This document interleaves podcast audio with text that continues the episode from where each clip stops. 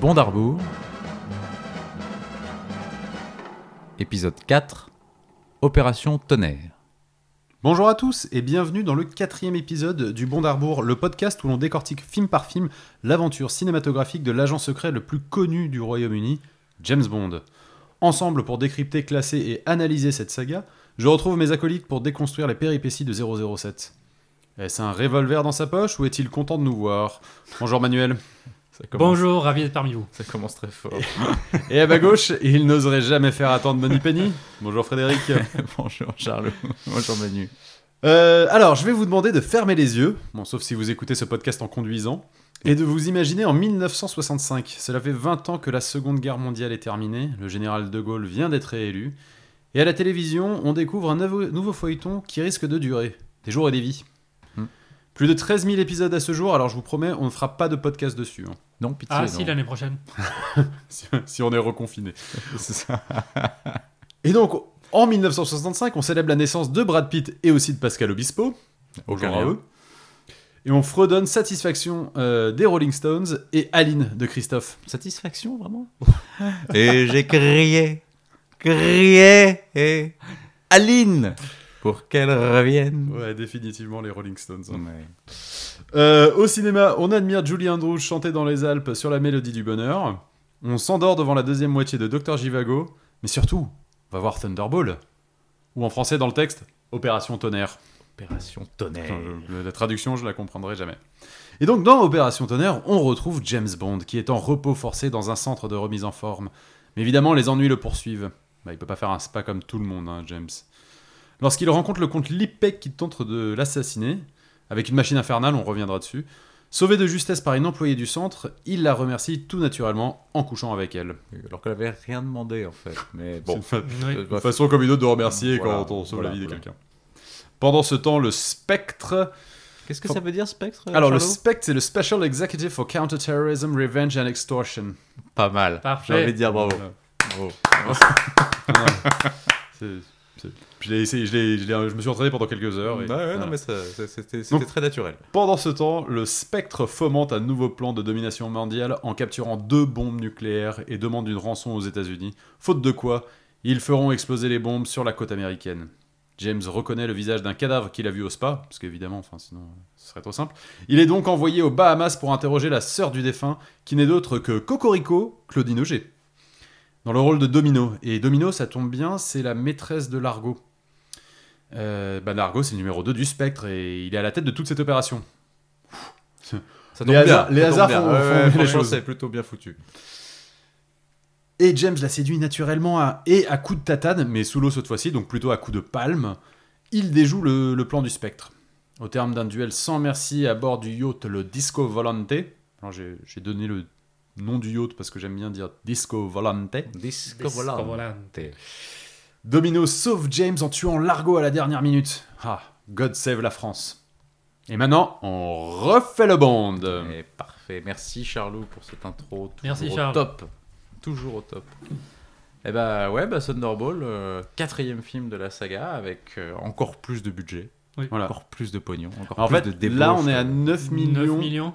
Donc c'est plus que les trois premiers Ouais. réunis en fait. Et c'est trois fois plus que Goldfinger. C'est ça. Donc là, effectivement, on atteint un peu le. On commence à être vraiment sur de la grosse production. C'est huge. Mais, Ouais. le- mais d'ailleurs, le budget paye parce que derrière, euh, c'est le plus gros succès de box-office de James Bond. Oui. euh, et en prenant en compte jusqu'à Skyfall, on va dire l'inflation, c'était le plus gros succès de tous les temps de James Bond. Or, c'est pas celui qui est forcément le plus. euh, dont on se souvient le plus. Alors, est-ce que c'est mérité comme succès? C'est la vraie question, du coup. Euh, je sais pas. Je pense que ça surfe sur une popularité depuis trois ans en fait, euh, avec les, les trois premiers Oui. films. Euh, on est en plein dans euh, la bande mania, les, le l'espion est à, est à, enfin vraiment au top de la popularité. Et ça se voit, on lance des films, des séries dans tous les sens avec des espions. euh, et donc oui, ça, ça a eu un succès phénoménal en fait. Bah, c'est la bande mania, c'est l'effet Goldfinger. Quoi. Ouais. Ce sont les conséquences du succès de Goldfinger Mhm, qu'on a oui. trouvé incroyable. Et c'est des conséquences effectivement qui sont sur ce film-là et puis sur effectivement l'industrie du cinéma puisque c'est ça, il y a énormément de concurrents en fait maintenant aussi de, de James Bond, parce qu'il y a Oui. beaucoup de films d'espionnage qui ont été lancés. Absolument. Euh, on l'a dit, il y avait donc euh, Harry Palmer avec euh, Michael Caine, il y a eu Matt Helm avec euh, Dean Martin. Enfin, il y a beaucoup de, de films comme ça qui sortent et qui surfent sur ce côté de- d'agent secret charismatique. Ouais. Donc, je pense qu'il y a aussi une, nécessité pour James Bond de rester en fait le, le leader de, ce, de toute cette industrie et donc forcément de mettre les moyens pour, euh, pour continuer à être au top et pour continuer à être au-dessus du lot en fait. Donc c'est et c'est ce qui va peut-être aussi euh, faire que la saga va peut-être un peu trop loin dans certains, dans- va peut-être aller trop loin dans certains films. Mais voilà, c'est il y a aussi se dire bah voilà, on est le, on est le leader, il y a plein de challengers autour, donc Mhm. c'est à nous de faire le taf pour euh, dire bah non, c'est nous qui restons C'est James le boss. c'est James le boss et donc ça veut dire bah, ça va vouloir dire euh, passer par des choses toujours plus euh, étonnantes c'est vrai que c'est on l'a un peu moins dit dans les autres épisodes mais c'est vrai qu'il y a toujours eu une volonté dans les James Bond de toujours montrer ce qui était un peu à l'avant-garde c'est des choses qui n'étaient pas habituelles pour le public Euh, on par exemple c'est enfin, c'est des choses qui nous paraissent plus naturelles aujourd'hui forcément avec le recul mais on l'a pas cité dans Goldfinger la dernière fois mais Goldfinger en fait a un jet privé ce qui à l'époque est un truc absolument Mhm. incroyable en Mhm. fait. Personne n'a des jets privés dans, dans, dans l'époque, donc c'est des trucs rarissimes. Mais c'est vraiment l'idée de toujours montrer. Alors, c'est pas forcément que du luxe d'ailleurs, mais il y a aussi une partie de luxe, de choses qui font rêver les gens parce que les gens n'ont pas accès à ces trucs-là. Pareil pour l'Aston Martin. Enfin, tu vois, je crois qu'il y a un des Mhm. modèles qui est sorti euh, quasi. Enfin, le film l'avait quasiment avant la sortie de la voiture euh, en, en réel, quoi. Donc c'est il y a cette volonté d'être toujours à l'avant-garde, d'avoir toujours un coup d'avance sur tout. Et, euh, et voilà, et là d'ailleurs on le voit très vite dans le film avec la première scène, euh, la scène d'ouverture avec le jetpack. C'est ça. Le jetpack, tu vois, d'un coup tu vois cette première scène et tu vois James Bond qui part en jetpack. Et c'est pareil, les gens je pense avaient jamais vu ça à l'époque. Et c'est un truc, Ouais, c'est vrai, c'est hyper impressionnant en tu soi. quoi. commences, tu commences ton film en fait avec James Bond qui va euh, apparemment à l'enterrement donc d'un mec du Spectre. d'un me- d'un voilà d'un mec du Bouvard. Spectre, le colonel Bouvard qui aurait tué donc des agents euh, du MI6 du MI6 et euh, donc James est là pour vérifier qu'il est bien mort euh, et en fait il se trouve qu'évidemment il n'est pas mort. Non. Et comment il s'en aperçoit il est déguisé en femme. Oui. Oui. Mais comment il s'aperçoit qu'il est déguisé en femme? Ce qui marche mal à, ta- euh, à talon je crois? Non, c'est parce qu'elle. Il ouvre lui-même sa... la Oui, porte de la il ouvre voiture. la porte de la voiture, c'est ça. ouais. Ou elle-même, parce voilà. qu'il est déguisé en Encore femme. une fois voilà le Et il se Spectre dit, ah n'est non, pas une très vraie, gentleman. une vraie lady euh, n'ouvrirait pas toute seule la porte de- Ouais. d'une voiture, elle laisserait que l'homme ouvre la porte pour elle. Et alors, ce qui est assez marrant, c'est qu'ils ont, ils vraiment gardé en fait une vraie femme pendant tout le truc, juste au moment de la baston en fait. Il Ouais. y a qu'au moment de la baston où ça change. Oui. Donc en fait, c'est vraiment, c'est vraiment une actrice qui joue le rôle. Et en fait, au dernier moment, c'est un acteur qui se déguise. Et l'acteur, c'est euh, Bob Simmons. Voilà. En fait, c'est le cascadeur attitré de Sean Connery qui a droit à un petit rôle, euh, voilà, où on voit sa tête et où il est Un pas juste la doublure de James Bond, où il est le, le personnage. Et qu'on n'a pas vu dans la séquence du gun barrel. Et qu'on n'a pas vu dans la séquence Voilà. du gun barrel, Alors que c'est la première fois que Sean. Connery est dans la séquence Voilà. du gun gun Sean barrel. Connery Enfin. s'est enfin sorti les doigts du cul. Voilà, dit, bon allez, ça. je vais le faire les gars là, c'est bon, j'ai compris, il y a un succès. Oui, bon, oui, j'ai d'accord. l'impression que c'est quand même un truc dont les gens Mais, parlent, euh, donc euh, je vais peut-être le faire. Et donc ouais, il y a cette séquence en fait où, où donc James se bat contre donc le colonel Bouvard déguisé en femme, qui est quand même, enfin, qui est un peu particulier, qui en plus qui est un peu filmé en accéléré par moments. C'est, euh, Ouais, ouais. C'est, oui, t'es, sur un autre ton. Ouais. Et au moment de s'échapper, bah voilà, il prend son jetpack et il se casse James. hein. Euh, mais c'est impressionnant. Mais c'est vrai que bon, J'ai une Non, non, mais question. c'est gadget, mais c'est Ouais. visuellement étonnant. Comment il a fait pour euh, poser le jetpack? Il avait prévu Pas le sûr. coup, il avait prévu son coup, James. se- Ouais. Donc il est arrivé en jetpack. Peut-être. Ouais, ouais, ouais, bah je sais pas. Ah, tu sais, c'est ça aussi l'espionnage, c'est positionner les trucs euh, Voilà. à temps, au bon endroit pour pouvoir les Voilà. les avoir après, quoi. C'est.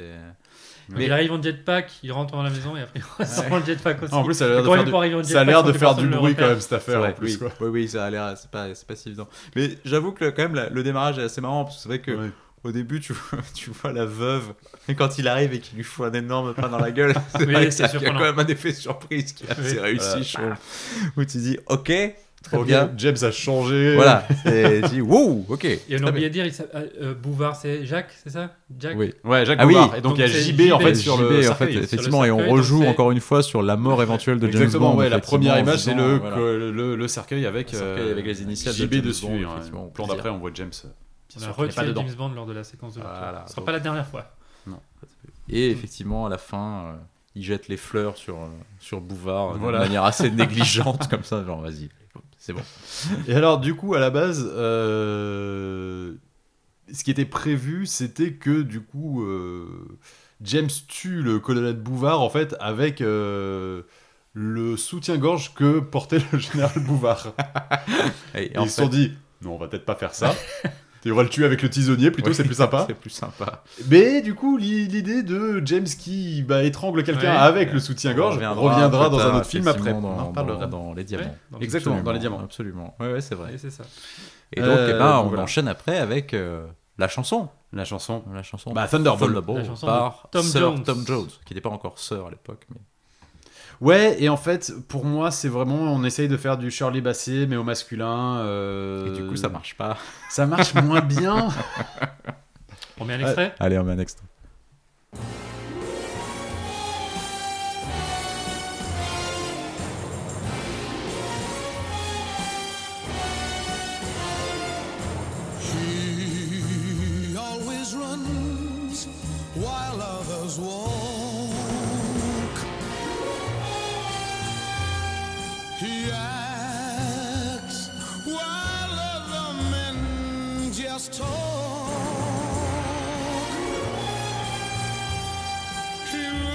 Très belle voix. Non, mais, ça- non, mais c'est un, Mais très, ça passe pas. c'est un très grand chanteur, mais c'est moins fait pour ça, je trouve. Voilà. Ça passe pas. C'est, ouais, c'est, mais en fait, le problème, c'est que juste ça pallie en comparaison, en fait. Bah, c'est ça, c'est-à-dire que Si derrière. t'as pas ils- Goldfinger avant, Ils ont mis un la truc chanson tellement est sympa. fort avant que, ouais. Mais tu, oui, tu ressembles plus un peu plus à From Russia with Love euh, Alors, on, est plus, on est plus dans cette veine-là. Et alors, effectivement, Tom Jones qui a poussé la l'imitation de Charlie Basset jusqu'à dire qu'il avait aussi failli s'évanouir euh, à la fin de la dernière note de la chanson quand il fait le Thunderbolt. Voilà. Ouais.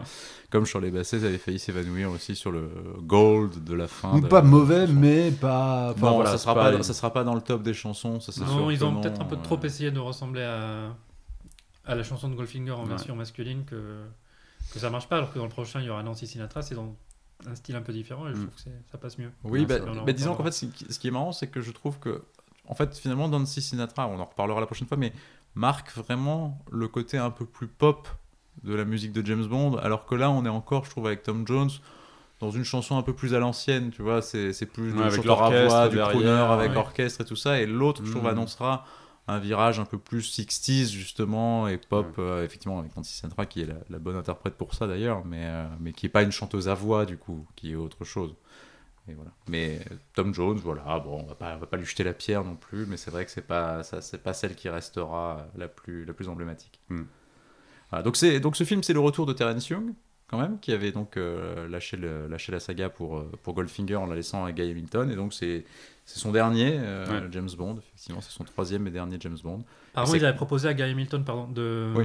de réaliser euh, Opération Tonnerre, mais il voulait pas parce qu'il était Il épuisé sentait, après ouais, euh, vidé, Goldfinger. Ouais. Et euh, voilà, et enfin, on peut rendre un petit hommage quand même à Terence Young, qui, euh, bon, voilà, Bah, sur les trois, sur Ouais. les t- trois des quatre premiers films, il Voilà, est quand même à la, il est quand même à la manœuvre. Ah, c'est, C'est un style, c'est c'est pas révolu, c'est pas du grand cinéma, mais c'est efficace. Ça, non, ça mais c'est quand même lui qui aura créé le, Ouais. qui aura créé le, Le- le style personnage et visuel. le style visuel, euh, qui aura mis quand même un certain nombre de codes dans ce, dans ce film, et puis qui aura sans doute aidé Sean Connery aussi à créer le personnage de James Bond. Donc Mhm, euh, mhm. voilà, et on peut lui rendre hommage. Terence Young qui est mort euh, en 94, euh, voilà, et qui était, qui a fait pas mal de films, effectivement des films un peu de de bons films d'artisans, euh, de Ouais. bons films de guerre, de- d'action, etc. Et voilà. Donc voilà, donc après on commence l'aventure et James est forcément euh, fatigué après son combat avec le colonel Jacques Bouvard, euh, on comprend, et est envoyé donc dans un centre de euh, remise en forme. Oui. Et c'est là, là où les ennuis commencent. Parce que voilà, il- il- en fait, lui il est là pour se reposer et il rencontre évidemment le comte Lippet qui est là, enfin, qui- on sait pas, on ne sait pas tout de suite en fait euh, quel lien il a avec euh, le spectre ou d'autres organisateurs, mais on sait qu'il il a un tatouage et ça pue. Il est louche. Mais donc voilà, et le comte Lippet en fait voit tout de suite dans son jeu et se dit tiens, je vais me débarrasser du James Bond. Et euh, donc pendant que James est sur une machine où en fait il est allongé et Sur le ventre. sur le ventre avec euh, les bras accrochés, les jambes accrochées, Une drôle de scène. et euh, il fait des, des mouvements avant-arrière. Alors je sais pas, oui, c'est, c'est- je sais même pas si ce genre de machine existe encore ou si c'est encore autorisé de Si faire ça- ça. ça C'est existait sûr que je sais pas, déjà à pour te- l'époque, Pour quoi. t'étirer le Je sais dos, pas. je pense, ou pour te Ouais. faire du bien Ouais, c'est au dos, pour, j'imagine. pour la colonne mais, euh, vertébrale peut-être. Je ouais. sais même pas, j'ai jamais vu ça encore. Enfin, j'ai jamais vu ça dans une c'est que ça salle. puisse euh, être paramétré je sais pour aller à Voilà. cette vitesse-là. Voilà. C'est ça. Et C'est qu'en fait, pendant que James est accroché en train de faire tranquillement son mouvement de ou va-et-vient, ça, Voilà. Ouais. Euh, le contre l'épée, elle décide de le mettre à 11 le compteur. Voilà. Donc euh, forcément. Et alors du coup, ça, ça, ça Ouais. crée une scène qui est un peu, euh, qui est un peu difficile à suivre. En fait, t'as le mouvement qui va très vite comme ça, Ouais. et puis euh, Terence Young qui zoome aussi en même temps. Ouais. Du coup, coup, t'as une espèce de, Ouais. de truc un peu, euh, un peu difficile à Ouais. regarder, mais qui donne effectivement un effet de vitesse assez, assez flippant, et où tu te dis que James pourrait avoir le dos broyé assez vite si euh, la nana du spa n'arrivait pas à temps pour couper la, la machine. Et euh, James, qui a donc failli avoir le dos broyé euh, quelques secondes auparavant, euh, donc euh, décide de, dire à la nana qui lui dit Ah, faut pas que vous en parliez parce que sinon je vais perdre mon boulot. Et en gros, il lui dit non non mais vous perdrez pas votre boulot, on va juste coucher ensemble et comme ça tout sera oublié. Bon chantage. Et voilà, et la nana accepte, et en fait elle accepte, mais moyennement en réalité. Quand Ouais, tu elle regardes la scène, consentante pas- vraiment, hein, c'est chaud, C'est hein. un peu limite quand même, c'est Voilà. un peu genre, bah du coup, si je, si je veux garder mon boulot, j'ai pas tellement Voilà, le choix voilà. en fait. Donc, euh, bon, après, elle a l'air finalement contente de l'avoir fait. Bah, c'est James Bond en même temps. Voilà, hein. c'est James Bond, mais enfin, c'est vrai que sur la façon de faire, il y a. Il y, a- y aurait à redire. Il y aurait à redire, je pense, aujourd'hui. Mais bon, Voilà. Bah, c'est des années temps, 60. Voilà, des années temps, 60, autre c'était autre mœurs, chose, On va, quoi. pas, on, va pas, on va pas juger. On n'est pas là pour voilà. juger. Voilà. Et pendant ce temps, du coup, le spectre continue son plan à, à mettre en place, à donc, euh, en quelque sorte, enfin, euh, prendre d'assaut un avion euh, de l'OTAN qui contient donc euh, deux armes nucléaires, deux ogives, et de, de couler en fait l'avion en plein milieu de l'Atlantique. Et donc bah, sous l'eau, pendant que l'avion est en train de couler, c'est à ce moment-là que donc Largo, le numéro 2 du Spectre et son équipe décident de récupérer les, les ogives nucléaires sous l'eau. Et donc c'est la première séquence qu'on va vivre donc sous l'eau. Et il y en a pas mal dans ce film. Il y en a vraiment beaucoup. Bah, il y en a vraiment beaucoup. Et... Est-ce qu'il y en a très longues. Est-ce qu'il y en a trop Il y en a trop. Il y en a sûrement, trop. il y en a Il y en sûrement a un peu trop. mais ben, on est encore dans ce qu'on disait au début. C'est effectivement une débauche. Enfin, c'est-à-dire, c'est en gros, c'est c'est assez, c'est assez novateur quand même de faire autant de scènes aquatiques, de faire des scènes de combat aquatiques. C'est quand même assez Mhm. impressionnant. Euh, et du coup, évidemment, il y a Ah, ce côté, on va, on va en sûr. faire Oui. beaucoup pour, pour montrer aussi la richesse de la production et voilà, et vous montrer qu'on est capable de faire un truc à incroyable. fait. C'est vrai qu'après, quand tu le regardes aujourd'hui, euh, les scènes, malgré tout, sont quand même un peu sombres par moment. Tu comprends pas toujours tout ce qui se passe, surtout à la fin où c'est un peu le bordel. Mm. Non. Et voilà, après, il y, a des il y a des très beaux moments et des très belles choses, mais c'est vrai qu'à la longue, c'est peut-être un film. euh, C'est-à-dire qu'on est en train de regarder un James Bond et pas le monde du silence, quoi, en Ah, fait. Et a- j'ai pensé aussi au- Non, mais oui. Au commandant Cousteau. Bah, il y a un petit côté commandant Cousteau sur certains. Sur un peu James trucs, Cameron comme ça qui s'est oui, dit je bah, je vais voilà, aller au ça. fond des hélices. Je vais aller au filmer des trucs sous Non, l'eau. mais de manière générale, c'est bien filmé. Ah non, mais après, Oui, les- et les scènes, les scènes sont quand même assez impressionnantes. c'est très très bien fait. Mm. Mais effectivement, il y en a beaucoup. Et surtout, je trouve que. Enfin, forcément, donc c'est des scènes sans aucune. enfin, on, a, Parole, on, a ouais. moins de, on a moins de repères dans l'espace, forcément. Donc, du coup, tu sais.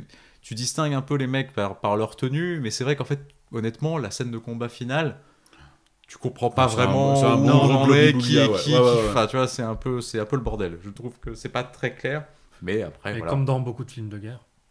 Ouais, peut-être aussi. Ou des Marvel. Mais pendant. Bonjour Marvel, si tu nous écoutes. Euh, non, mais après, ce qui, est, très sympa quand même dans ces scènes, on va dire un peu aquatiques, c'est la musique euh, de John Barry qui, euh, en fait, donne vraiment ces orchestrations un peu aquatiques. C'est très intéressant. En fait, moi j'aime beaucoup. On peut avoir un petit extrait. c'est moi j'aime beaucoup. Un extrait.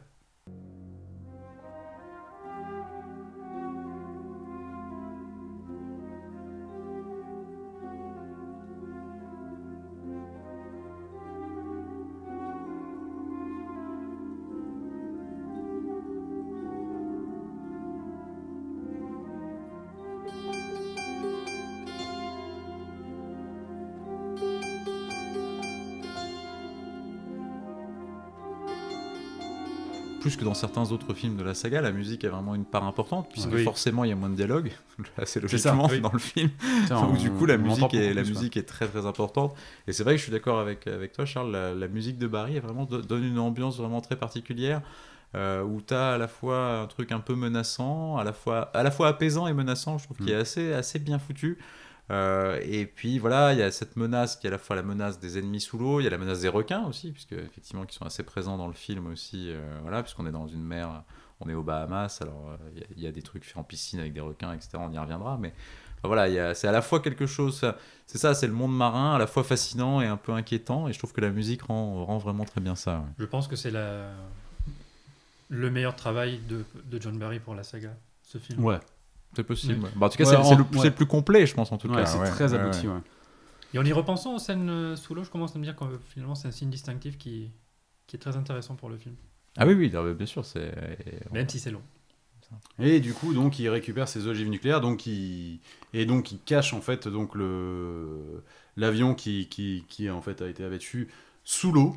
Ça prend très longtemps quand même. Euh, Et du coup, le spectre menace donc les États-Unis et l'Angleterre euh, de faire exploser ces bombes donc aux États-Unis ou en Angleterre sur une grande ville. ouais. euh, sur une grande ville et demande une rançon de attention, euh, je vais faire mon imitation de Docteur d'Enfer. Allez 100 millions de dollars. Voilà. et effectivement, voilà, c'est, c'est à l'époque, oui, 100 millions de dollars, c'est, c'est une somme. Hein. Ah, c'est une, c'est une- c'est une somme, C'est une effectivement. C'est somme. une Et, somme. avec le recul, moi, moi, C'est 100 dix fois le budget du film. ça, voilà, genre, je pense qu'on a un petit coup, de, un petit coup de, un petit coup de fil à Jeff Bezos, bah, Oui. l'affaire elle est vite réglée ça, quand même. hein. Et, euh, et donc du coup, voilà, donc le MI6 dépêche tous ses agents 00 Oui. pour une grande réunion dans une salle. La première fois qu'on voit tous les C'est 0-0, ça. non? Ouais. Et c'est assez drôle d'ailleurs, parce qu'en fait, je trouve que ça fait vachement. euh, la salle est beaucoup trop belle. Je trouve Oui, très pour convoquer des espions, Ouais. c'est ça l'impression que c'est vraiment. On les a mis dans une salle de bal, qu'ils ont chacun leur petite chaise, tu vois, pour, avec un truc. euh, Alors c'est pareil, c'est très Covid-friendly d'ailleurs, parce qu'ils ont Oui. beaucoup Ouais. d'espace. euh, c'est très grand. Autre salle Covid-friendly, on en a un peu parlé euh, chez nos amis de Spectre. Ah oui, au début, début, c'est ouais. vrai. a C'est vrai, oui, ils sont à Paris en plus. Ils sont à Paris, en plus, c'est vrai. Très. euh, Bon, Canadam, hein Ouais. Mm. Euh, très euh, Docteur Folamour comme, euh, Ouais, Oui, ouais, oui, comme c'est salle vrai de aussi. conférence avec ouais, une ouais, map ouais. monde et tout. Ah, moi j'ai pensé à la, à la salle de guerre de Ouais, de, de Kubrick. Mais ouais, et donc euh, James arrive, se place tout naturellement dans le septième Bah, siège. bien sûr, bien sûr. Et alors à la base dans ce dans cette scène, euh, ce qui est drôle, c'est que euh, il y avait un projet un peu de caméo. C'est-à-dire Ah oui. que en fait, à la place des différents agents, en fait, des, des 001, 002, etc. Bah, au vu de la, enfin, on va dire de l'immense succès des films d'espionnage euh, de James Bond de manière générale, il voulait avoir euh, bah, des caméos de euh, David McCallum, Robert Vaughn qui était dans des agents très Ouais. spéciaux, James Coburn qui était dans euh, Notre ami Flint, Notre Ouais. homme Flint, Michael Caine qui faisait Harry Ah, Palmer. Et, euh, et voilà. Mais en fait, ils sont ça va peut-être un peu trop loin là. Bah, c'est ça. Oui. Et puis justement, c'était peut-être surtout, c'est peut-être faire un peu aurait de la pub à la concurrence, du coup. super cher, ouais. Ils ont rajouté 5 millions au budget. C'est ça. voilà. Mais c'est vrai que ça aurait, euh, été, ça aurait été assez drôle, c'est vrai. Mais, d'ailleurs, alors la salle est magnifique. hein, ça d'ailleurs, nous aura la- peut-être ouais, le- sorti un peu du film quand même, je pense. Le décor est dingue aussi de cette Oui, salle où, ils oui, sont, oui. où les espions sont convoqués. C'est absolument c'est un décor de Canada ou c'est une vraie salle?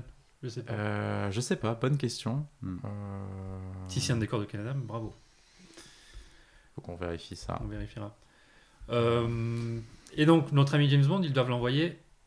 Voilà, en fait, Au- si, en- aux Bahamas pour interroger en fait la sœur de, Bah, euh, d'un Il devait suspect. partir au Canada. Oui, il devait partir lui. au Canada à base. C'est lui qui, qui, en reconnaissant euh, notre ami François Derval sur une photo, Voilà. en disant Ah, mais moi je l'ai croisé au spa.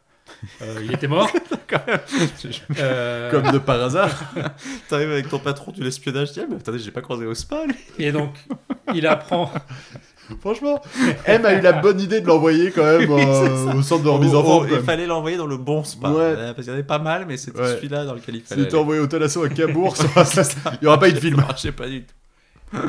Et il apprend aussi que la sœur donc, de Derval Ouais, est aux Bahamas. ouais, Et donc, il propose à M de l'envoyer plutôt à un assaut que- qu'au Canada. ouais. Mais parce que- parce qu'en fait, alors, on attendez. préfère clairement aller aux Bahamas qu'au Canada, qu'on soit bien d'accord. C'est assez vrai. Mais attendez, que je, si je me trompe pas, parce que c'est un peu la complexité du film. Oui. En fait, Derval, il est mort avant. Puisqu'en fait, oui, c'est en un fait, mec ils ont qui a pris sa place. remplacé. En fait, ils ont remplacé Derval Oui. par quelqu'un Voilà. avec de la a chirurgie. pris Bah, sa- lui, il a vu le vrai Derval. Pardon? Bond a vu le vrai Derval. Oui, mort. bon, on a vu le vrai Derval d'abord, et il a vu aussi le mec qui avait des bandages autour de la tête, qui était le mec en fait qui a fait de la chirurgie pour ressembler à Derval et prendre ensuite le contrôle de, de l'avion. C'est ça. Voilà. Euh, le- Ce qui est quand même alors là, on est parti aussi dans un dans une autre phase des De- films, les des changements, plans, les ouais. changements de tête, la chirurgie Ouais. esthétique, qui sont aussi des qui problématiques vont- qui, qui qui vont naissent un petit peu aussi, et qui ouais. reviendront Parce après. que le James ils Bond. savent pas qu'il est mort, ils savent juste que l'avion a disparu. C'est ça, exactement. Et donc c'est vrai que c'est voilà, c'est on a le spa parce qu'en fait le spa à la base c'est ça, ça servait d'endroit pour faire changer la tête du mec pour qu'il ressemble à Derval, pour pouvoir éliminer Derval et ensuite mettre ce mec à cette place. Sauf que du coup le mec prend la place de Derval, il fait, il amérit l'avion, il coule. Et comme en fait, comme il a redemandé du pognon, parce qu'il s'est dit quand même, attendez les gars, j'ai changé de gueule, j'ai euh, fait pas mal de trucs pour vous, ça mériterait peut-être une petite rallonge. Et du coup, bah en fait, quand, euh, spec quand- dit Nope bah, en fait, quand il arrive sous la flotte, il le tue. Et attends, euh, et il tue aussi notre ami euh, Lippé parce qu'il a pas vu venir le fait que le mec allait demander plus d'argent. C'est vrai. Oui. Ah, c'est le spectre, ils sont pas. y a- il y a- moi, je En pense qu'il y a un ah, personnage pardon, mais je suis déjà ça. fatigué. en Eh, fait. non mais je suis d'accord. Il y a trop de, non, il y a trop de personnages. Il est un peu, pas. le- le- le il est un compliqué, je trouve, celui-là dans le démarrage. Parce qu'on n'a pas parlé de Fiona Volpe. On l'a pas parlé. Non, mais on peut, je pense qu'on peut passer au-dessus. On, reviendra sur Fiona Volpe. Euh, c'est vrai qu'alors on n'est pas juste euh, un petit parenthèse, mais c'est vrai qu'on n'est pas revenu en détail sur ce qui s'était passé sur l'origine de ce film. Euh, Oui. On en avait un petit peu parlé dans, Ouais. dans le premier épisode pour raconter pourquoi justement euh, que Thunderball n'avait pas été fait plus tôt. Euh, en fait, Thunderball a une particularité, c'est que euh, c'est un bouquin qui a été écrit par Ian Fleming, mais en fait, Ian Fleming s'était inspiré du travail qu'il avait fait sur un projet de scénario de film Mhm. avec deux auteurs qui étaient donc euh, Kevin McClory et, et Jack Whittingham.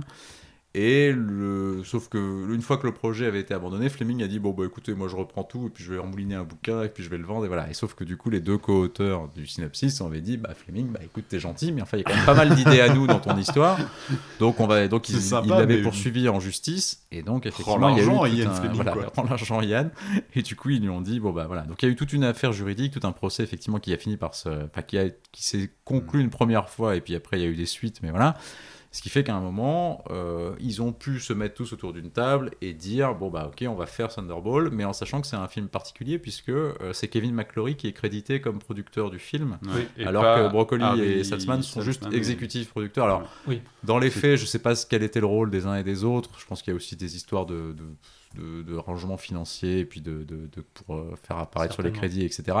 Mais voilà, en tout cas, c'est un film un peu à part dans le, dans, dans le canon du truc, puisque c'est effectivement Broccoli et Saltzman qui sont un peu en retrait par, par rapport à ça.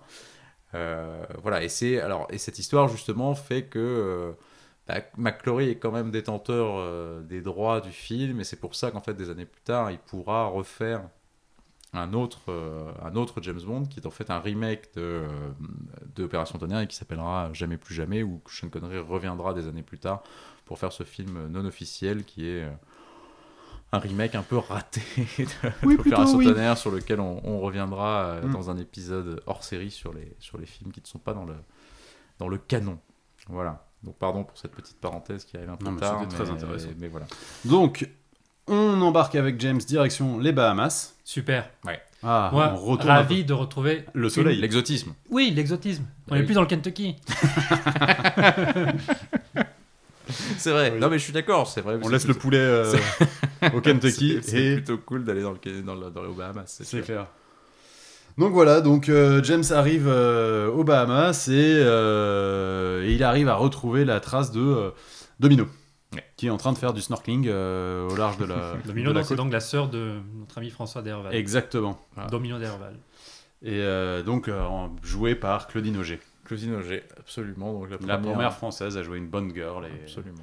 et elle Et- le joue bien. Et elle le joue très bien. C'est vrai que c'est une des Bond girls vraiment euh, très, ouais. très réussie. Enfin, je sais pas, je trouve que c'est un, jeu- c'est un beau personnage en fait. C'est vrai qu'il est, euh, il Je est assez fan. complet. Elle a une vraie, pareil, elle a une vraie trajectoire. On a et puis on a une femme qui évolue aussi dans son dans son rôle, c'est-à-dire qu'elle passe d'une femme un peu euh, effacée, qui est sous la coupe complètement de, de l'argot et qui va réussir à s'en libérer. Alors évidemment avec l'aide de, de Bond, mais je trouve qu'il y a c'est un personnage un peu plus fin et un peu plus complexe que, que certains et qui je trouve va plus, alors peut-être un peu moins, mais en tout cas qui est plus dans la lignée des, des Vesperlin, des, des- des choses comme ça, que euh, de celles qui sont vraiment juste euh, des utilités, euh, comme il y en a beaucoup quand même tout au long de la saga.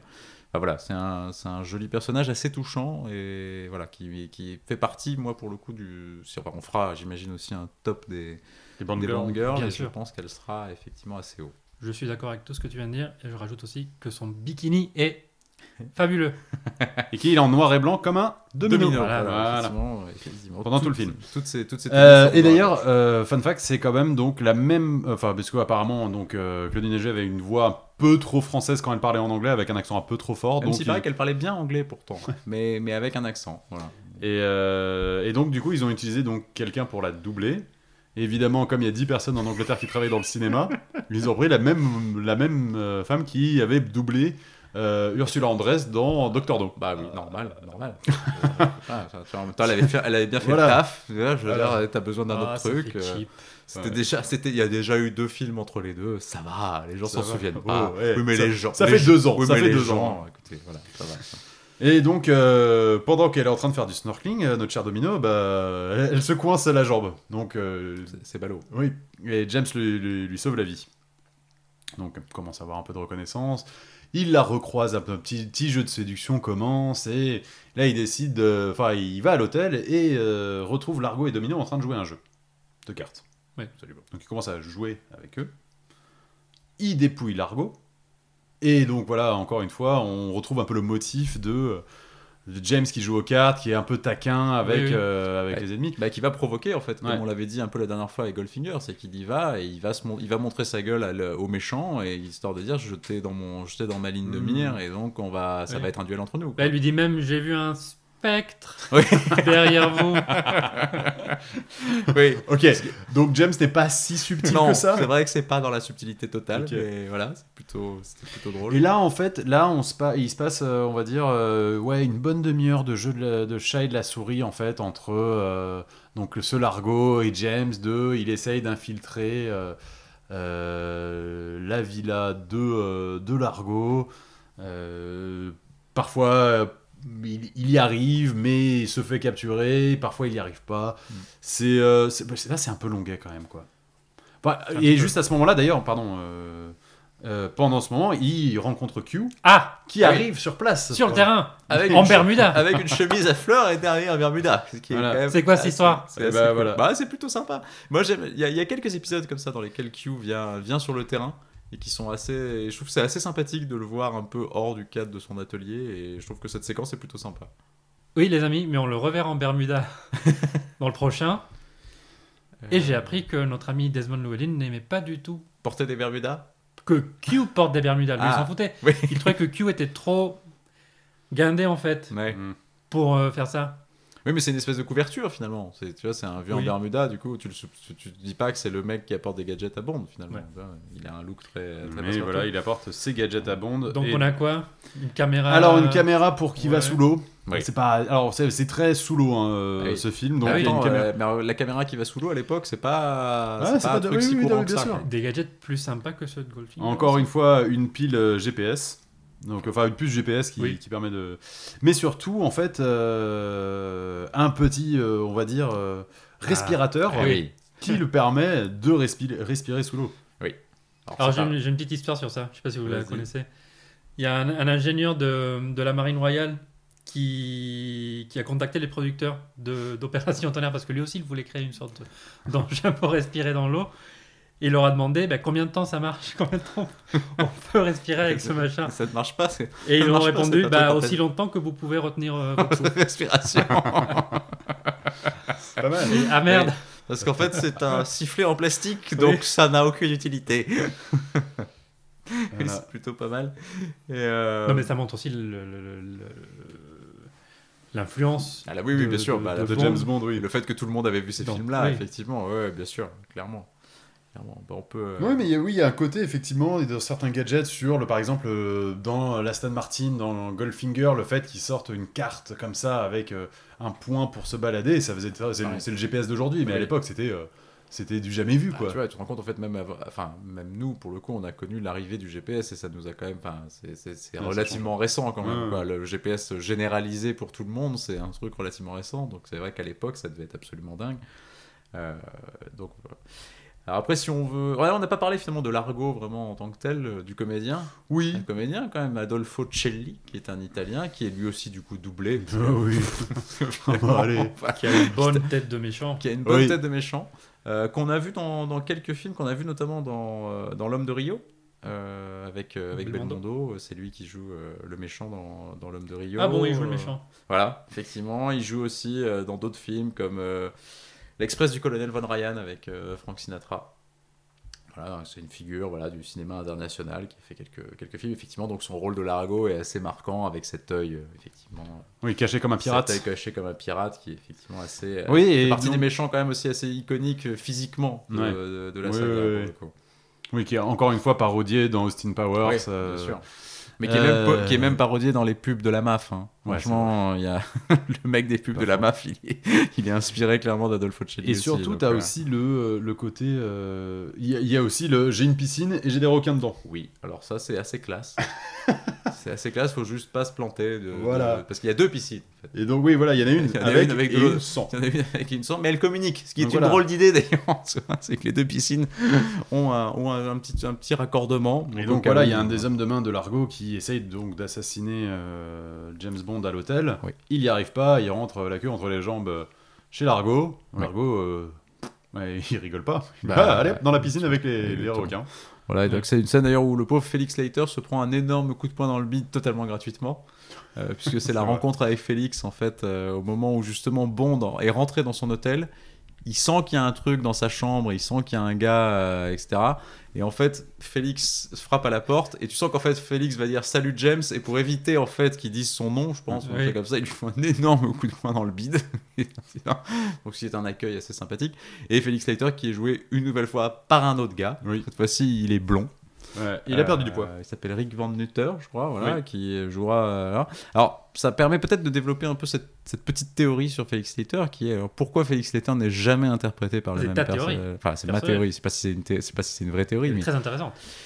alors, je sais pas si elle est volontaire de la part des producteurs, mais c'est vrai que finalement, le fait que Félix Leiter soit toujours interprété par un acteur différent euh, fait que ça laisse une, partie de, une part de mystère, puisque on l'a dit souvent, James Bond, en fait, quand il arrive à un endroit, il est pris en chasse, ou en tout cas, on voit qu'il est observé par un certain nombre de personnages, et notamment, et souvent, en fait, par Félix Leiter aussi, qui justement, une fois qu'il a dit poser le pied quelque part, est souvent dans les parages pour, euh, voilà, pour savoir qu'il est là et pour euh, attendre le moment idéal pour pouvoir le- le- le- lui venir lui parler.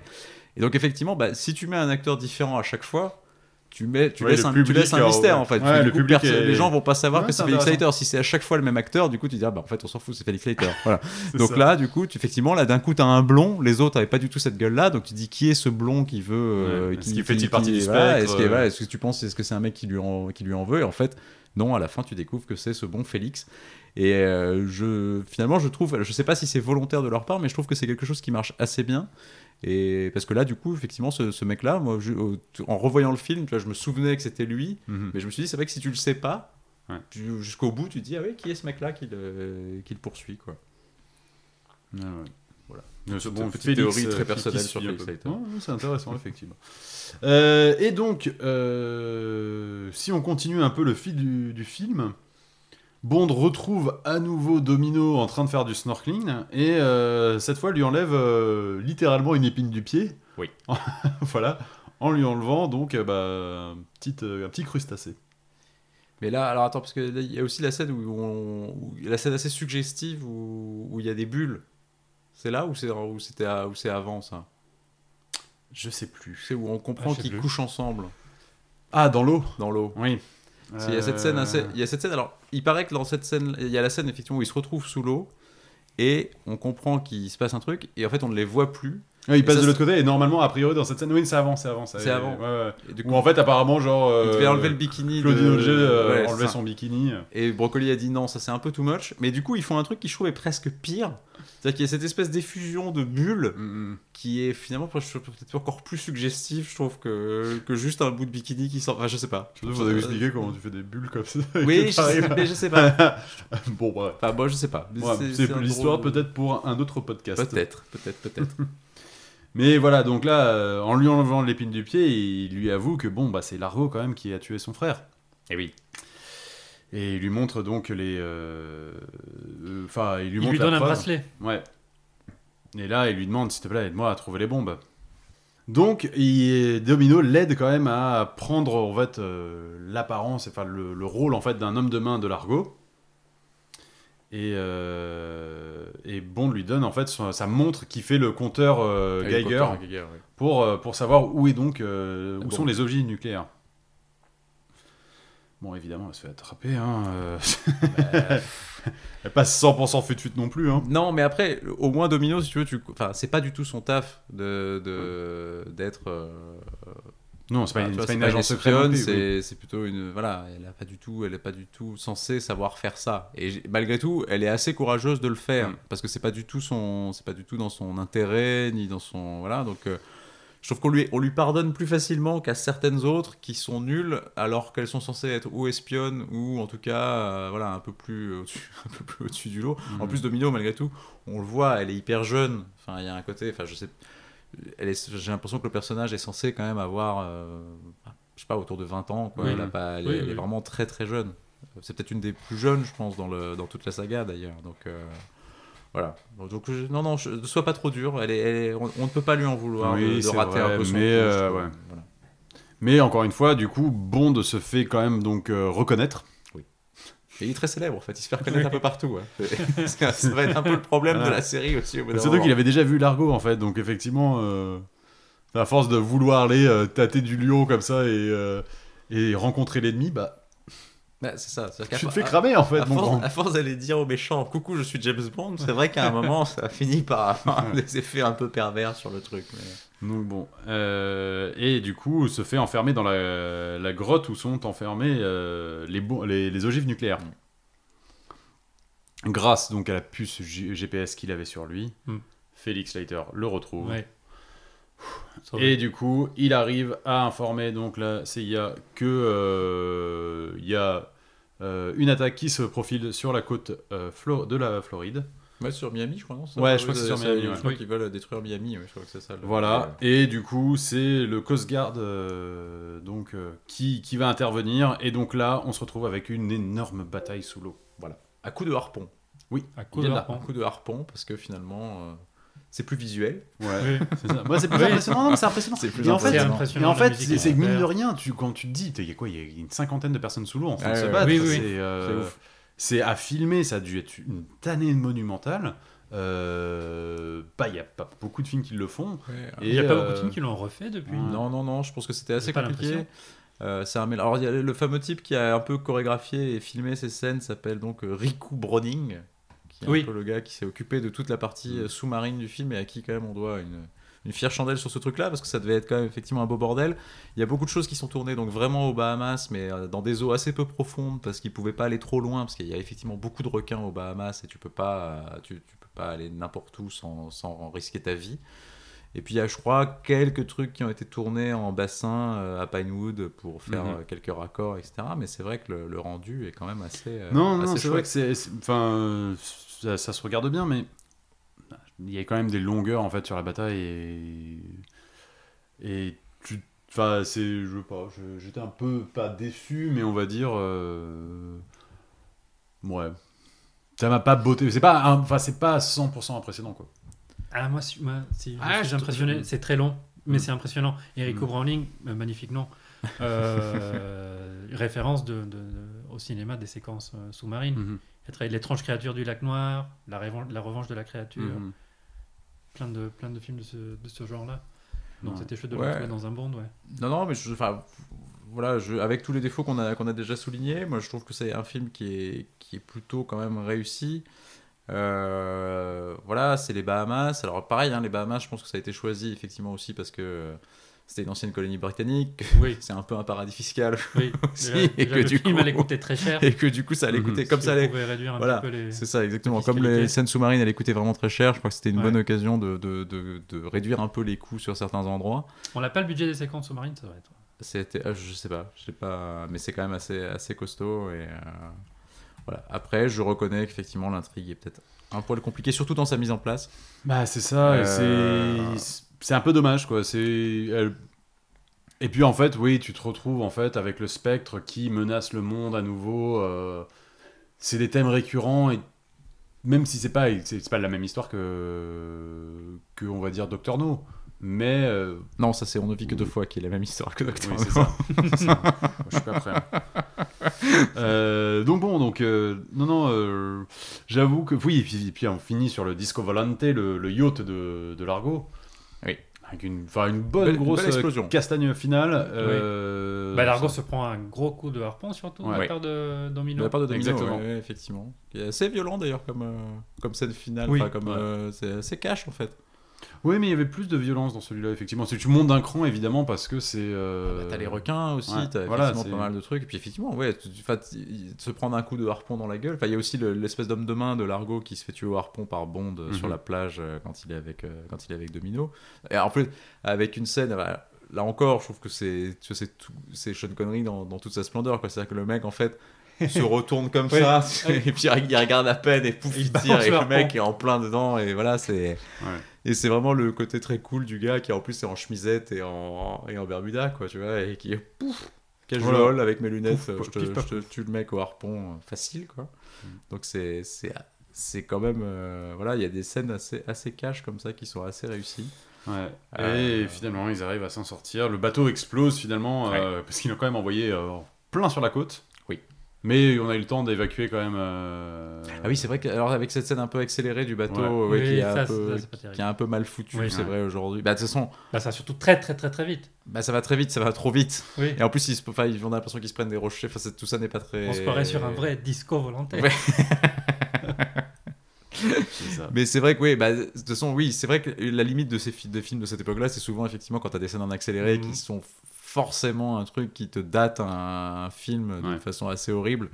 Et c'est dommage parce qu'en plus, c'est vrai que cette scène-là est, ouais, c'est- pas indispensable et ça, ça, cache un, ça gâche un peu la fin, je trouve. Mais bon, voilà, on leur pardonnera. Et du coup, Domino et James sont euh, élitreillés. euh, Quand même belle scène. Truc de assez fin. classe aussi, Ouais, ouais, je suis Qui à l'époque, ouais, bah, bah, qui n'a pas été vu après depuis. euh, Effectivement, on leur D'autres largue d'autres un- films l'ont fait.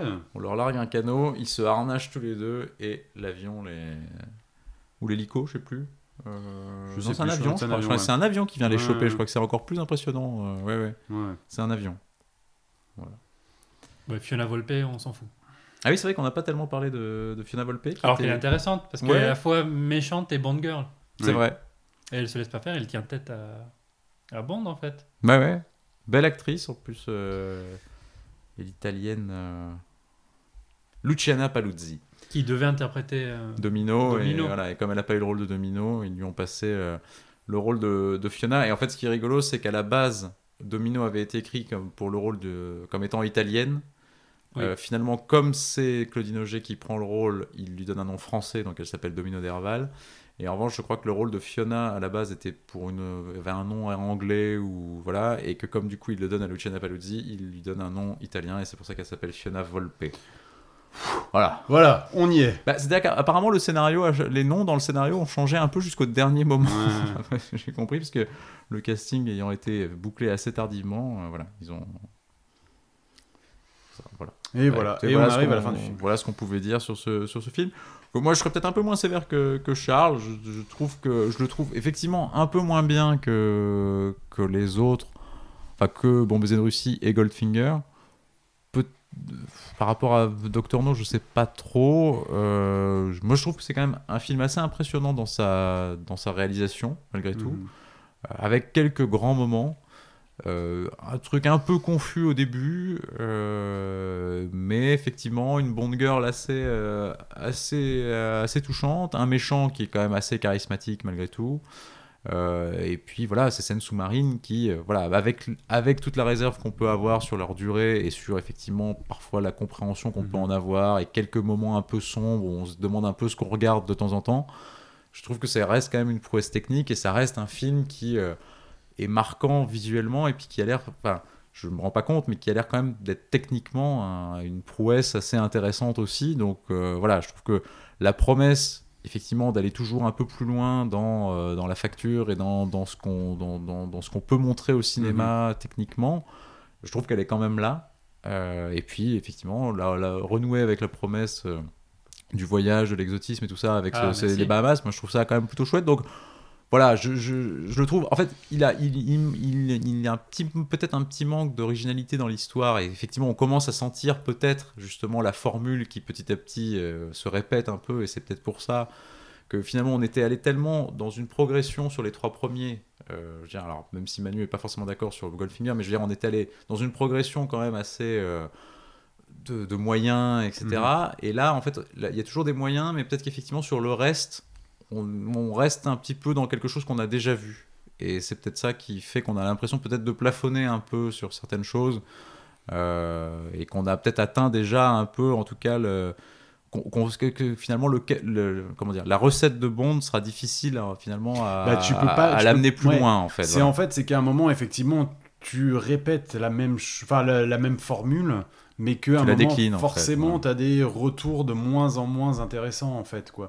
C'est, en fait, tu as les trois premiers qui, effectivement, en trois films, en fait, te montrent toute la palette de ce que ça peut, ce que c'est devenu, en fait. Tu commences avec un personnage dans le premier, le deuxième, un excellent film d'espionnage. euh, avec une, une trame très claire, le troisième qui est en fait le plus divertissant, le plus euh, popcorn, on va dire, comme film de James Bond.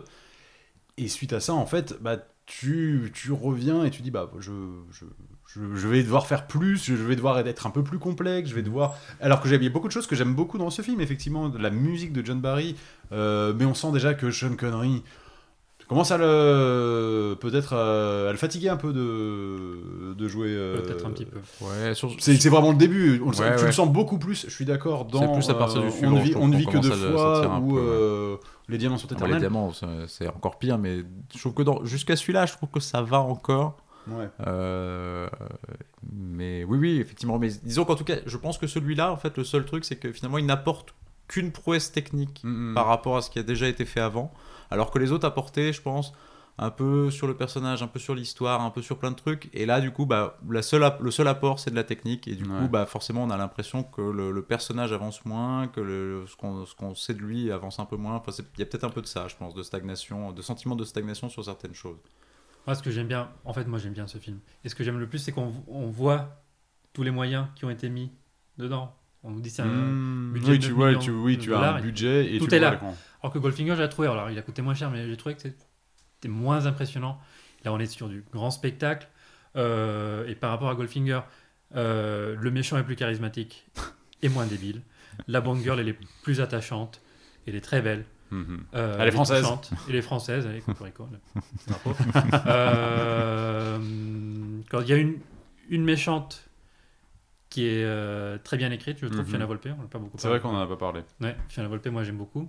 Et ça sort un peu de ce bah, odd job là, avec le, le, le- le henchman, comment on dit en Mm. français L'homme de main. L'homme de main du méchant. Alors là, c'est la femme de main Ouais. du méchant qui est très intéressante. Et, euh, et donc, comme on l'a dit, ces séquences euh, sous l'eau qui sont très longues, un peu chiantes, un peu confuses, mais au moins on se souviendra de ça et c'est ce qui fait le. Non, c'est vrai. qu'on distingue le film. je suis d'accord. Ouais, mais le truc, c'est que moi tu me dis, euh, est-ce que tu préfères revoir euh, Goldfinger ou euh, Opération Tonnerre? Et je te choisirai Ah, moi, je- 99 fois euh, Et- sur 100 euh, Goldfinger. Et Manu te dira. Je ne suis pas Tonnerre. du tout d'accord. Ah, là, bah, c'est bien, bah, c'est aussi, pour ça qu'on c'est aussi pour ça qu'on en parle. Ah, Alors, si, ton- si on te propose d'aller passer deux semaines de vacances dans le Kentucky Oh, bah, ou à Nassau, tu prends quoi? Très Ouais, c'est pareil. C'est pareil. Ouais, effectivement, c'est- d'un point de vue qui se tient. Ouais. Bon, bah, ça va être l'heure du quiz, du coup. C'est l'heure Le du quiz. C'est l'heure du quiz. On est à 2-1 pour Fredo. Ouais, Ah là là. Je Là, dois C'est la quatrième manche. ouais, quatrième manche. Alors, Fredo, vrai ou faux? Oh la vache. Au Brésil, le film s'appelle 007 contre le chantage atomique. Est-ce que tu peux me le dire en portugais, s'il te plaît Avec l'accent. Pour voir si ça sonne bien. J'ai pas envie de le faire. Je pourrais. Le 007 contre la chantage atomique. Eh ben, écoute, maintenant que tu me l'as dit en portugais, enfin en, br- en brésilien, je vais te dire que ça s'appelle vraiment comme ça. C'est vrai Ah là là. Bravo, un Ouais. point pour Fredo. Bravo. T'aurais dit vrai aussi, Charles? Oui. Ouais. Charles? Oui. En Italie, le film s'appelle 007 Thunderbond. Vrai ou faux? 007 Thunderbond. Thunderbond. Thunderbird. euh, je vais dire faux. C'est faux Voilà. Il s'appelle euh, Agente 007 Thunderball. Ah, yeah, fou, je suis pas passé loin. C'était c'était chaud. Non, Thunderbond aurait été ridicule. Ouais, Euh, euh, oh, un- écoutez, un sur mec qui aurait pu le faire, à mon avis.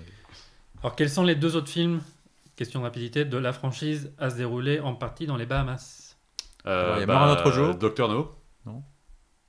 Non. Non, Bahamas. No, c'est en Jamaïque. Aux Bahamas Ah, dans les Bahamas, pardon. oui, Oh, non, Bahamas. j'ai- j'ai dans les Antilles. J'ai dit Non, Bahamas. Euh, meurt un autre jour. Et bah, euh, Casino Royale Casino Royale. Un point pour Fred. Et... Deuxième et deuxième.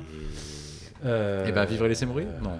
Non, c'était bah, en non, Jamaïque. c'est à Jamaïque aussi. Euh, Et puis un état, un état qui n'existe pas. Euh, Euh, L'homme au pistolet d'or. Non, c'est Ah oui, Non. non, c'est pas du tout là. c'est en Thaïlande. Ah, vous ne l'avez Oui. pas. hein. Attends. Euh... Jamais, c'est pas. Le pire, c'est que je ne saurais pas vous dire euh, de quelle séquence il s'agit. Ah, c'est un- Non, I'm out. C'est Non. permis de tuer. Ah ouais. Alors je me souviens pas. Bahamas, tout. un permis de tuer, ouais. c'est. Il y a une Ah, séquence dans, les c'est le- dans les le- Bimini Islands et à Craigie, et pas Crab Key. Ah, c'est peut-être au début quand Je me souviens il pas est en parachute là. Bon, je me Ah, peut ouais, peut-être. Je me souvenais plus que c'était là. D'accord. Question de rapidité. Voilà, 2-1 pour Fredo. Opération Tonnerre est le quatrième film de la franchise. Il y a une autre franchise dont le quatrième volet s'est déroulé aux Bahamas. Laquelle?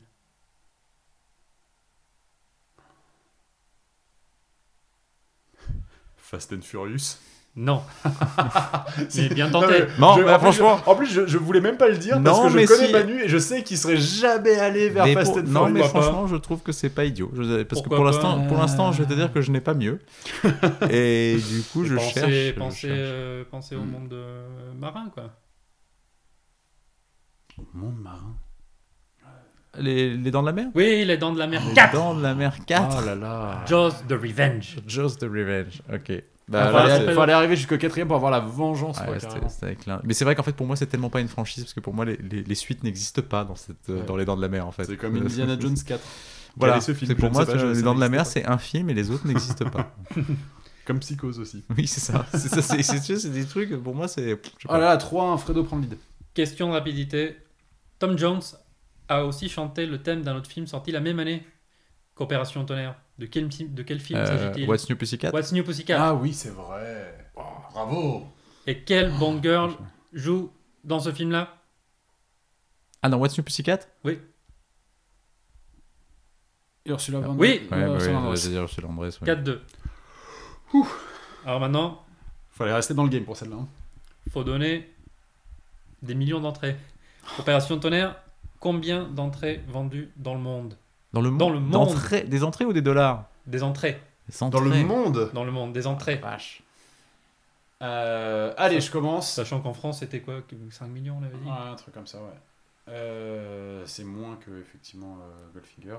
Euh, je vais tenter. Allez, putain, ça va me dire 10, 15,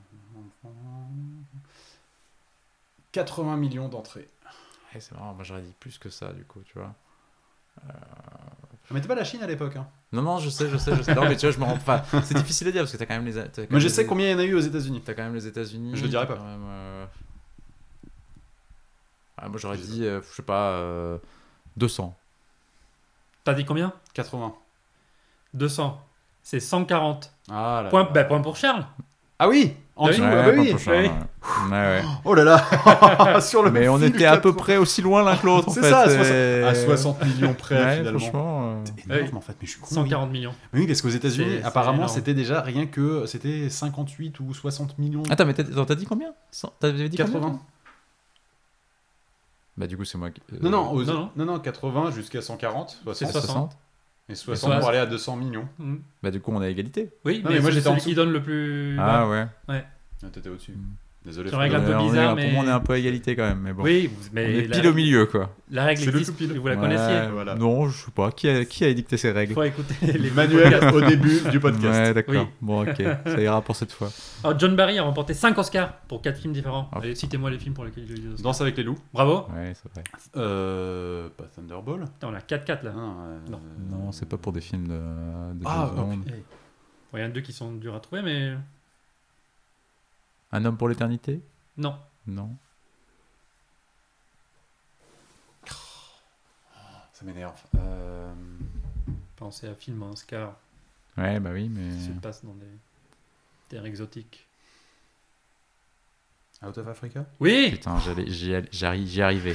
J'y arrivais, je suis deg. On va essayer les deux autres. Euh, Les deux autres. Euh, pas l'homme. Non. L'homme du Panama ou le. Non. Non, c'est Vivre libre et Le lion en hiver. Ah, Très bon film. avec Ah oui, Catherine Le Lion en Hepburn et. Peter O'Toole. Bon, bravo Charlot. 5-4. Dernière question. Aïe. Permettrait peut-être à Fredo d'égaliser ce qui me. Pourquoi c'est moi, qui- c'est moi qui perds là Oui, 5-4 Oui, j'ai Charles. repris la, What j'ai repris le lead.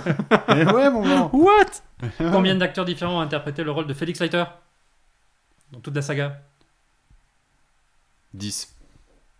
Bon, enfin, c'est pas la question rapide, disons, chacun. son- Non, c'est pas une question. 8.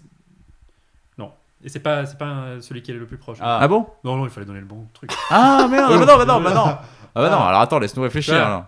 Non mais parce que je pensais, non mais je pensais que c'était une estimation moi du coup, donc euh, ok. Mais sinon, je l'aurais dit. Oui, pardon, pardon. Non, parce que quand c'est un truc comme ça, il faut choisir entre trois options. 9. Je sais pas. 6.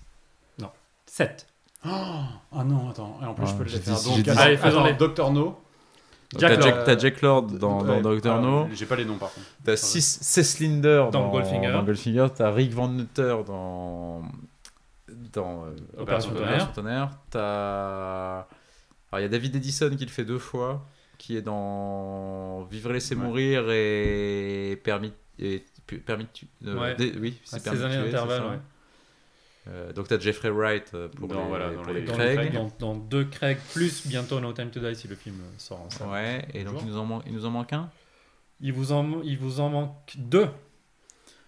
Bah il y a une espèce Il y a de celui dans. une espèce de blond qui, Dans qui, tu- dans qui- le avec un, dans dans un Roger. Moore, euh, je sais plus comment il s'appelle. Tuer, c'est euh, David David Edison. Edison. Ah oui. Sinon, dans Les Dimensions sont éternelles, il y a Norman Burton.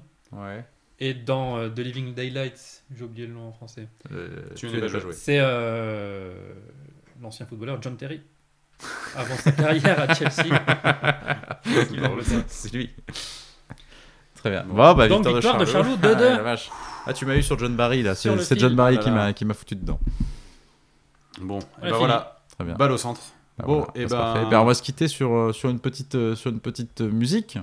Oui. Bien sûr. Hein, puisqu'on a alors, effectivement c'est quelque chose qui va arriver plusieurs fois par la suite dans, dans l'histoire de, de James Bond mais finalement il va y avoir des musiciens qui vont proposer des chansons euh, pour le thème du gé- pour le thème du générique Euh, et puis après bah, les producteurs vont choisir l'une ou l'autre donc on a écouté au début celle qui a été retenue qui était donc celle de Tom Jones mais il y a un autre artiste euh, assez connu qui avait proposé une chanson et cet artiste c'est Johnny Cash qui avait proposé une version un peu un peu western, un peu cowboy Voilà. finalement de, de Thunderball et qu'on va, dont on va écouter un petit Pas peu. très maintenant Bahamas pour, comme ambiance Pour, pour film. ce- non, pour ce- pas vraiment. Mais la Voilà. chanson. Mais la, chanson, du la coup- chanson est sympa en fait, Oui. mais effectivement elle est Parce que Johnny pas- Cash, c'est super. Voilà. Encore une fois, messieurs, euh, merci beaucoup. Ben, merci, merci, Merci Charles, merci Manu. Et puis bah, de toute façon, euh, Bondarbo reviendra pour euh, le prochain épisode qui est donc On ne vit. que deux fois.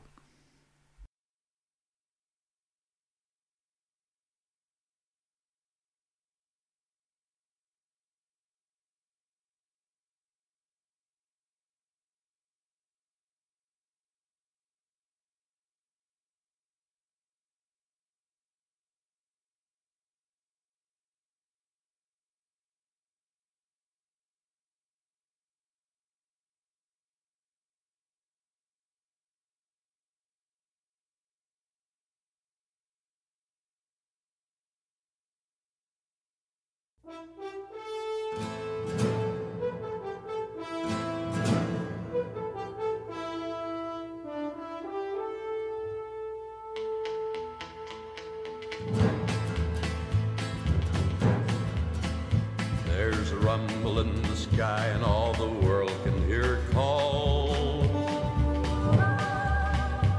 They shudder at the fury of the mighty thunderball. The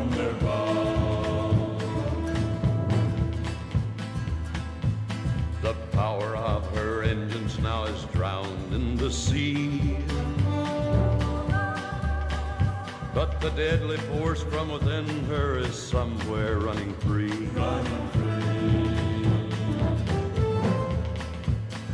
Thunderball, your fiery breath can burn the coldest man.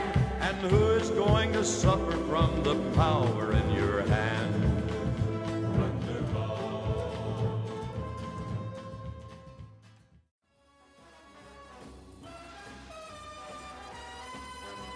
Ah, au fait, on a oublié de vous dire, Bondarbourg est aussi présent sur les réseaux sociaux.